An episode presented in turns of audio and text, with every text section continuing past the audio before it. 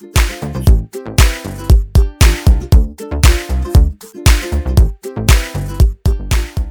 پادکست مثل یه پرستو گوش می‌کنید چون من یه پرستو هم. همینقدر معمولی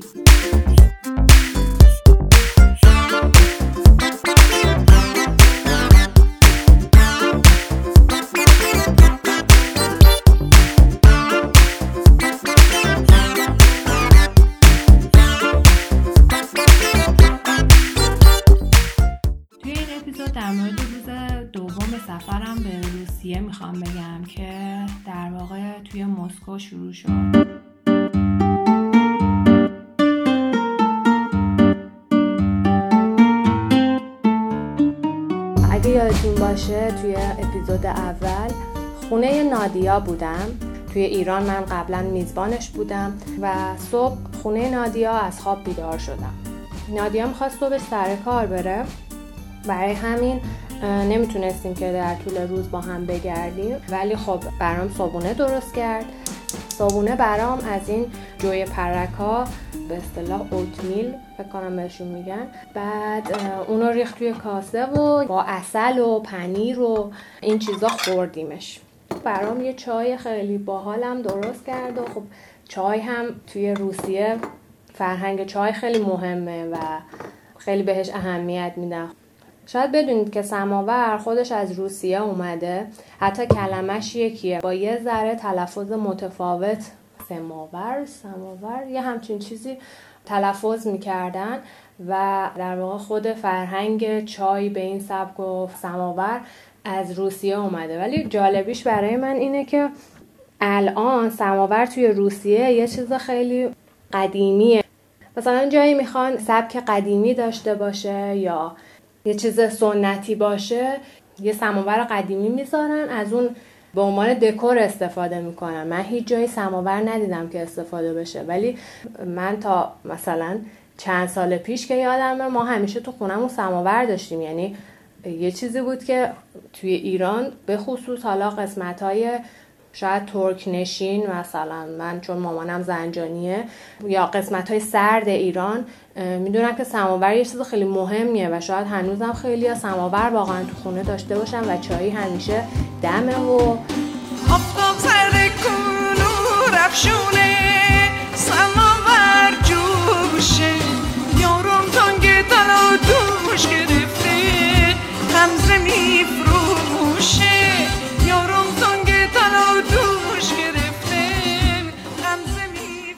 من اومدم. خب طبق عادت ظرفا رو بشورم به خاطر اینکه معمولا مثلا وقتی که میزبان یکی میشی حالا توی این فرهنگ کوچ سرفینگی در واقع اینجوری هستش که کمکشون می‌کنی تو کار خونه چون پول که نمیدی ولی می‌تونی حداقل کمکشون کنی توی کار خونه توی غذا درست کردن. منم رفتم که ظرفا رو بشورم نادیا گفتش که نه نه نمیشه ظرفا رو بشوری. گفتم بابا چرا؟ خب بذار ظرفا رو بشورم. گفت نه. حالا منم مثلا خیلی علاقه دارم به ظرف شستن. اصلا نگم که کلا از ظرف شستن بدم میاد. ولی گفتم بذار بشورم. گفت نه ما بد می‌دونیم که مهمون توی خونهمون ظرف بشوره. گفتم خدایا شکرت. چقدر چیز خوبی. گفتش که نه مثلا حالا بزرگترها به خصوص میگن که اگه مهمون تو خونه آدم ظرف بشوره مثلا شگون نداره یا بده مثلا بی احترامیه به مهمون اگه ظرف بشوره. گفتم خیلی خوب خوبه. برای من که خوب شد. ظرف آنچنانی هم نبود. خب به هر ظرف صبحونه مگه چقدر ظرف داره؟ خلاصه ظرفا رو نشستم و دیگه نادیا هم حاضر شد و منم حاضر شدم که برم و مسکو گردی رو شروع کنم. خب دیروزش که واقعا نگشته بودم خیلی گفتم که امروز برم بگردم. دنبال این بودم که توی کوچ سرفینگ یه سری آدمایی رو پیدا کنم که باهاشون برم بگردم.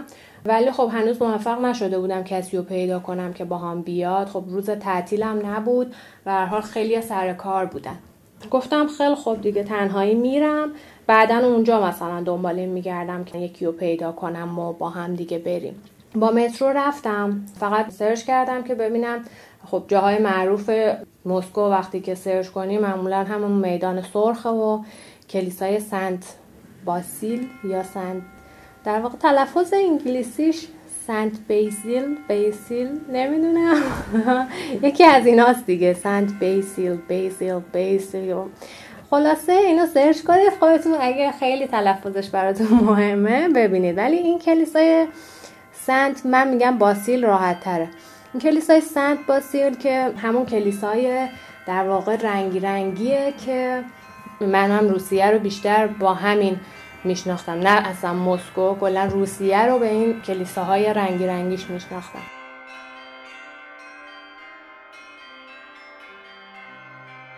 خلاصه این دوتا رو سرچ کردم و راه افتادم با مترو رفتم به سمت میدان سرخ.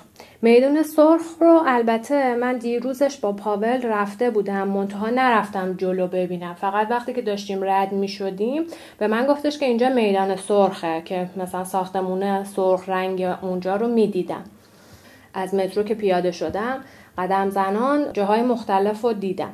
میدان سرخ رو دیدم که خب یه ساختمون قرمز رنگی داشت و من خیلی راجع به تاریخچش راستش رو بخواین سرچ نکردم و نمی‌دونم. نمی‌دونم شاید از روی تنبلیم باشه ولی اینکه با آدمای روس آشنا بشم باشون حرف بزنم با سبک زندگیشون آشنا بشم خیلی برام جذاب تره تا اینکه تاریخچه یه جا رو بدونم. و خب البته من هم تو... کلا توی تاریخ خوب نیستم. تاریخ می‌تونه جذابم باشه می‌دونم. منتها مثلا راجع به یه ساختمون می‌خونم خوابم می‌گیره. اصلا خیلی برام خسته کننده است. مگه اینکه یه نفر بیاد به همینو توضیح بده یا اینکه توی یه ویدیو خیلی جذاب مثلا اینا رو توضیح داده باشن یا یه سری داستان راجبه اون ساختمونه گفته بشه. وگرنه خود اینکه اون ساختمون کی ساخته شده توسط کی بوده نمی‌دونم. این چیزاش خیلی برام جذاب نیست راستشو بخواین. و اگه دنبال یه همچین چیزی هستین پیشنهاد میدم که اصلا ادامه ندید به این پادکستی گوش ندید. چون چیزی به دست نمیارید. بیشترش همین تجربه هاییه که من داشتم با آدم های مختلف حرفهایی که باشون زدم. همش واقعا این تجربه هست خلاصه میدون سرخ دیدم و خیلی جالب بود. به نسبت شلوغ بود یه عالم توریست اونجا بود.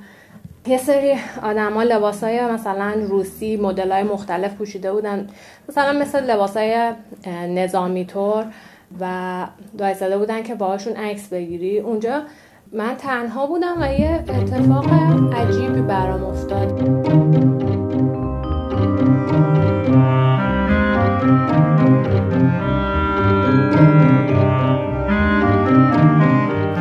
سفر رفتن یه وقتایی شما رو خیلی حساس می‌کنه و اینکه وقتی تو کسی رو نداری باهات باشه مثلا باش حرف بزنی یا کنارت باشه ناخداگاه دنبال آدمای جدید هستی. این مسئلهش خیلی خوبه که دنبال این هستی آدمای جدید رو پیدا کنی دوست جدید پیدا کنی و این برای من خیلی جذابه. یعنی من از روسیه که برگشتم الان کلی دوست روس دارم کلی آدم جدید می‌شناسم که بعدا بخوام برم روسیه دیگه انگار کلی دوست روس دارم از این نظرش خیلی خوبه. یه وقتایش هم بده از این لحاظ که البته بده که بستگی به روحیه هر کسی داره. یه وقتایی من توی سفرم وقتی تنها می شدم احساس حالا اون احساس تنهاییه یا اون احساس یه ذره ترس می‌کردم مثلا. و این باعث می‌شد که ریاکشن هایی که از آدم های مختلف می‌بینم خیلی روم تاثیر بذاره. مثلا با یکی از همینایی که گفتم لباس نظامی پوشیده بود و مثلا معمولا پول می‌گرفتن که باهاشون عکس بگیری اومد مثلا سلام کرد دستش رو دراز کرد که دست بده. و من احساس ناامنی کردم و بهش دست ندادم. یعنی وقتی تنها هم خیلی راحت نیستم و حالا این توی فرهنگ ما جا نیفتاده که یه غریبه یهو بیاد به تو دست بده. اصلا خود دست دادن خیلی تو فرهنگ ما نیست. حالا چه برسه به اینکه یه غریبه یهو بیاد به تو دست بده. و من آدمی هم که یه ذره محدودم نسبت به آدم های دیگه شاید بیشتر باشه. شاید یه آدم دیگه که مثلا حالا برونگراتر باشه یا بیشتر دوست داشته باشه با آدم و در ارتباط باشه اصلا این اصلا به چشش هم نیاد. ولی برای من یه ذره حس ناامنی داد. بعد گفتش که کجایی هستی؟ گفتم ایران. ایران. وقتی که گفتم ایران قیافش رو یهو یه جوری کرد که یعنی مثلا برو بابا اینجوری. قیافه بدی به خودش گرفت و یه لحظه خیلی به من حس بدی داد و ناراحت شدم. احساس کردم که اوکی من باید یکی رو پیدا کنم در ادامه و با یه روز مثلا برم شهر رو بگردم. قبل از اینکه شروع کنم به آدما توی کوچ سرفینگ پیام بدم که ببینم کسی هست بیاد با من بگردیم یا نه. روبروی میدون سرخ همون کلیسای سنت باسیل خودمون بود.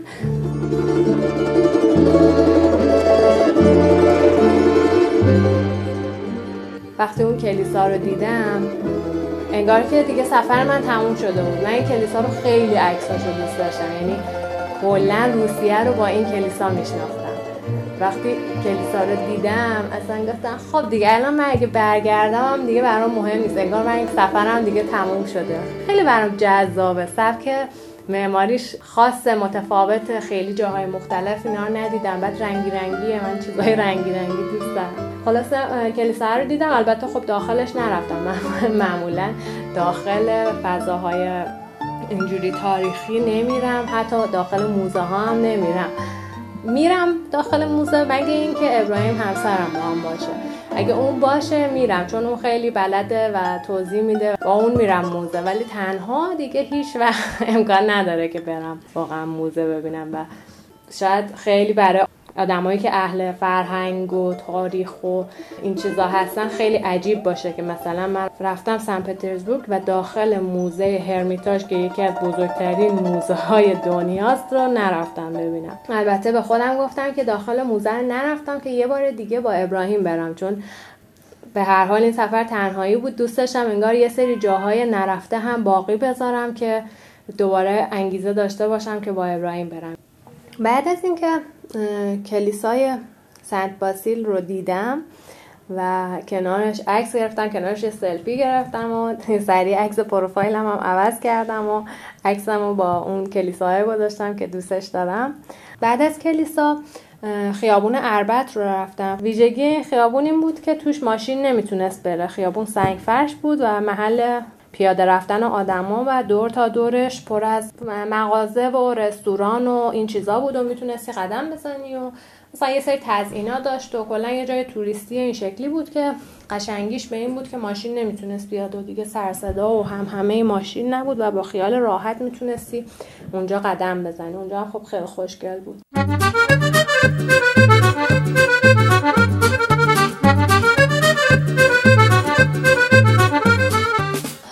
که داشتم پیام می‌دادم یه خانومی به اسم جولیا گفتش که اوکی من میام.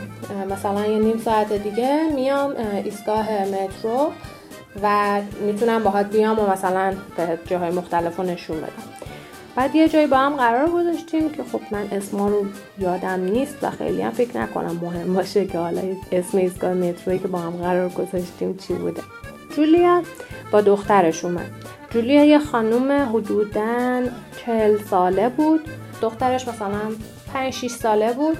اسم دخترش مارشا بود. از همون برخورد اولی که ما با هم داشتیم هی داشت معذرت خواهی می‌کرد می‌گفت ببخشید که من نیومدم دنبال تو اینجا مهمانی بلد نیستی من باید میومدم تو رو برمی داشتم و اینا. گفتم بابا اشکال نداره من که حالا اومدم.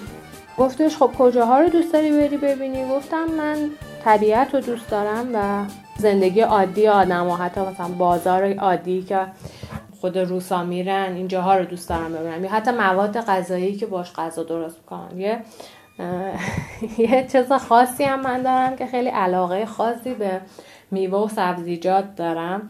یعنی مثلا اینکه برم توی فروشگاه های میوه و سبزیجات هر جایی باشه برای من خیلی جذابه. حالا اینکه جاهای دیگه توی مثلا کشورهای دیگه یا شهرهای دیگه هم برم برام مثلا این جالبه که ببینم آیا میوه های جدید یا سبزیجات جدیدی دارن که مثلا توی ایران نباشه. توی سوپرمارکت رفتنم برام جالبه چون مواد غذایی جدید می‌بینم و خیلی وقتا پیش میاد که مثلا من یه کشوری که سفر می‌کنم یه مواد اولیه جدید می‌خرم که اصلا نمی‌دونم چیه. و میارم خونه و باش غذا درست می‌کنم. دیگه همون جایی که بودیم یه دوغ به هم نشون داد. گفتش که این روسیه. بعد روشو خوندم یعنی روشو نخوندم در واقع. روشو برام خون گفتش که این کفیره. گفتم اه کفیر خودمونه که این کفیر خودمونه.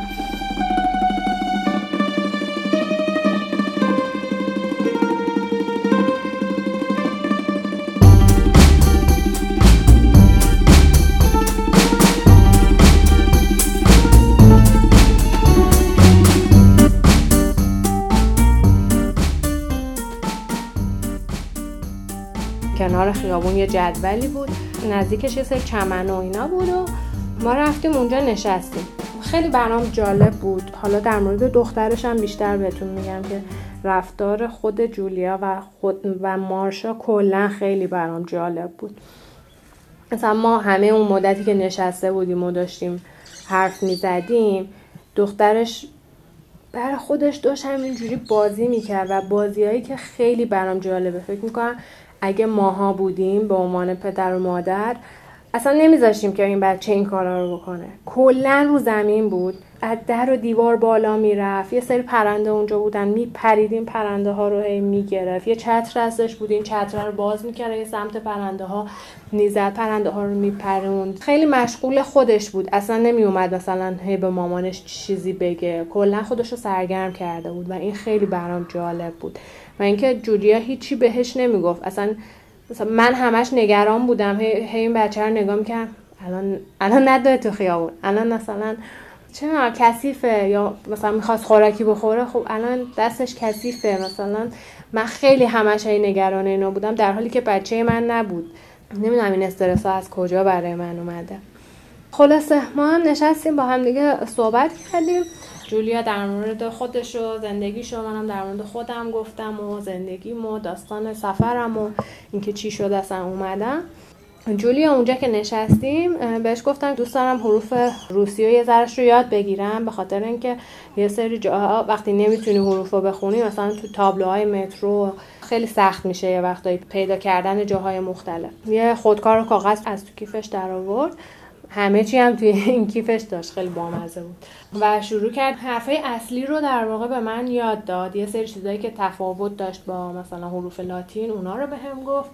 و بعد شروع کردیم مثلا روی اون دوغی که برام گرفته بود اونجا بود که تونستم روشو بخونم که کفیر در واقع نوشته. و یه سری حروف اصلی و صداهای اصلی رو به هم گفت. خلاصه خیلی جذاب بودن این مادر دختر برای من. و من هر دفعه که نگاه می کردم اینا رو و این رها بودنشون خیلی برام جالب بود. دخترش مثلا صورتش سیاه بود دود روش نشسته بود انقدر دستش رو به این ور زده بود و به صورتش زده بود. به اصطلاح شلخته بود. دخترش قشنگ کپی مامانش بود خیلی شبیه هم بودن. مثلا اون لبه که می‌خواستیم بشینیم من نشستم بعد جولیا گفتش که نه نه نشین اینجا سرده. بیا این کاپشن منو بذار زیرت که یخ نکنی. بعد کاپشنش همینجوری گذاشت. از نظر من این بود که خب کاپشن رو رو زمین نذار مثلا کثیف میشه کاپشنش هم سبز روشن بود. نه مشکل نداره بیا مثلا همینجوری کاپشنش رو گذاشت که من زیرم بذارم. گفت روسا خیلی به سرما حساسن. اینکه یه جای سرد بشینی خیلی چیز وحشتناکی از نظر روسا به خاطر همین. گفت اصلا نه تو هم عادت نداری به سرمای اینجا و بهتره که اینو داشته باشی. منم دیگه قبول کردم. گفتم که دیگه مثلا بریم نهار بخوریم. بعد با من یه جایی رو می‌شناسم که غذاهای مثلا روسی هم داره غذاهایی که معمولا آدمای هم محلی و خود روسا می‌خورن و جای ارزونیه. گفت ولی جای خیلی خوبی نیست یعنی انتظار خاصی نداشته باشید یه جایی مثلا از این آشپزخونه تورا که غذاهای اینجوری درست می‌کنن. بعد با هم دیگه رفتیم به سمت اون مثلا جایی که می‌گفت یه سری رستوران اینجوری هستش پیاده رفتیم. دوباره جالبه داشتیم پیاده می‌رفتیم.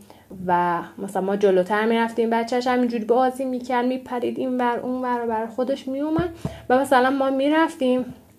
جولیا بر نمیگشت اصلا عقب و نگاه کنه که ببینه داره مارشا میاد یا نه. اون وقت من همش حواسم این بود که الان جا نمونه. مثلا یه جاهایی می‌رفتیم می‌دیدم خیلی فاصله داریم ازش یا نرسیده هنوز. گفتم که بیا یه ذره صبر کنیم تا مارشا هم بیاد. بعد مثلا صبر می‌کردیم مارشا میومد یه جایی می‌رفتیم مثلا یهو می‌خواستیم بریم یه جایی رو ببینیم. الان مارشا نیست. کجاست؟ خلاصه خیلی رها بود. خیلی برای من این قضیه جذاب بود که این آدم انقدر رهاه و خیلی این مزیت البته خودش اینا رو اصلا مزیت نمی‌دید و همش ناراحت بود از اینکه مثلا شلخته است یا حواسش نیست یا استرسیه اینجوریه. متا من این قضیهش و این سمتش رو یه جورایی خوب می‌دیدم. اینکه خودش هم مثل بچه ها بود با می‌دونی با بچهش خیلی این عشق برام جالب بود. هی کنترل نمی‌کرد و اون بچه به نظرم در نهایت یاد می‌گیره که چجوری خودش از خطر محافظت کنه.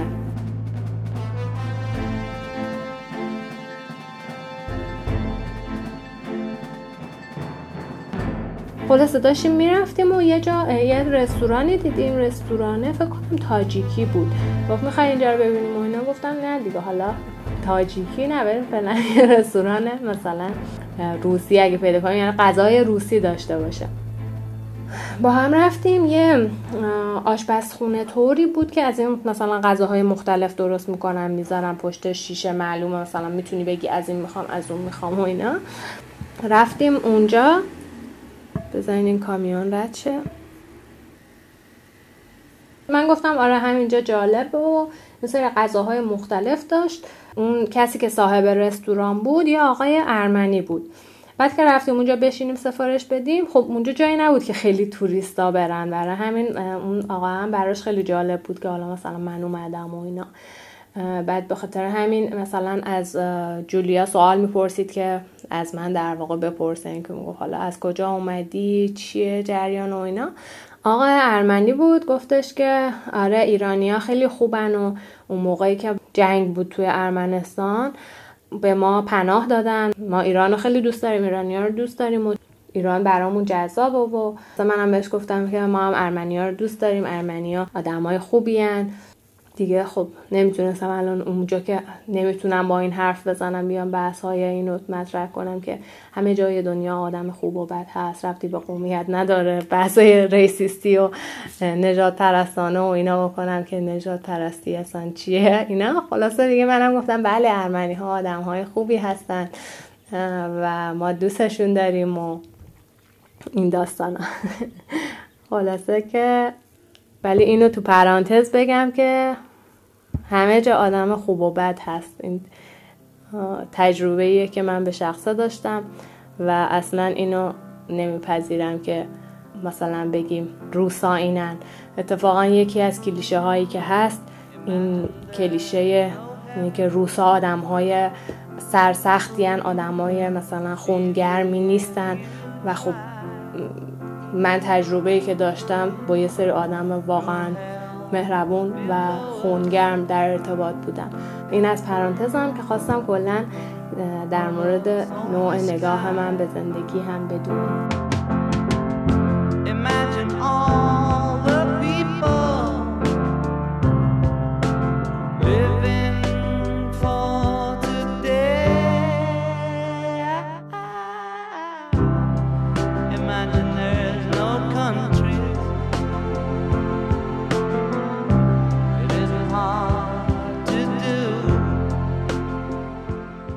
فرض کنید همه اینا رو داشت. این به جولیا می‌گفت. جولیا برای من ترجمه می‌کرد. من به جولیا می‌گفتم. جولیا دوباره ترجمه می‌کرد برای اون. آقای میگفتش که ارمنیا طلا سازای خیلی خوبی هن. می‌گفت هر جا که طلای خیلی خوبی دیدی که خیلی مثلا خوش ساخت و خیلی خوبه بدون که یه ارمنی اینو ساخته. و منم گفتم بله خیلی هم همینطوره. گفتم بله همینطوره. بعد که می‌خواستیم سفارش بدیم غذا رو من واقعا نمی‌دونستم اینا چی هن. به خاطر همین به جولیا گفتم که تو خودت چند تا رو مثلا انتخاب کن همینجوری متنوع که با هم دیگه بخوریم. یه چند تا چیز رو سفارش داد. واقعا الان اسماشون رو نمی‌دونم و چیزای عجیب غریبی بودن. ولی یکیش مثل اولویه بود. اصلا کلا سالاد اولویه مثل اینکه روسیه و اونجا جزء یکی از غذاهای روسی هستش. خیلی مایونز استفاده می‌کنن توی غذاهاشون و سالاداشون. مثلا توی همون چند تا غذایی که اونجا بود سه چهار تاش بکنم مایونز داشت. در یکی دیگه از چیزایی که استفاده می‌کنن همین چقندره این قرمز اسمش چیه؟ لبو. چقندر قرمز. فکر کنم چقندر قرمز. توی غذا و سالاد و اینا استفاده می‌کنم. مثلا یه سوپ دارم به اسم برش که قرمز کاملا از این شلغم نه شلغم نه چخندر من اینا رو همیشه با هم قاطی می‌کنم. از این چغندره داره و رنگ قرمز داره. البته من برش رو یه جای دیگه خوردم. یه چند تا غذا سفارش داد و با هم خوردیم و برای بچهش مثلا یه چیزی مثل عدسی تور ولی بدون آب سفارش داد و خوردیم. منتها من فکر کنم فقط یکی از سالاداش رو دوست داشتم. کلا غذاهاش رو دوست نداشتم. البته نه به خاطر اینکه غذاهای روسی رو دوست نداشتم. فکر می‌کنم کلا سبکش از اینایی بود که فقط یه چیزی درست شده بود که سیر بشی. یعنی ارزون بود و سیر کننده به خاطر همین خیلی طعم خاصی نداشتن غذاهایی که خوردیم. ولی خیلی چون اون آقای ارمنی جالب بود با مزه بود خیلی به من خوش گذشت و برام جالب بود همین که اونجا رفتیم. بعد از اینکه می‌خواستیم حساب کنیم آقای گفتش که یه قهوه هم مهمون من باشید. دیگه برامون یه قهوه آورد. گفتم میشه ازتون این عکس بگیرم؟ گفت آره اونجا خانومش هم بود ولی خانومش خب حرف نمی‌زد کلا هیچی نمی‌گفت. خانومش رو بغل کرد عکس بگیره خانومش ولی تو دوربین نگاه نمی‌کرد. خجالت می‌کشید.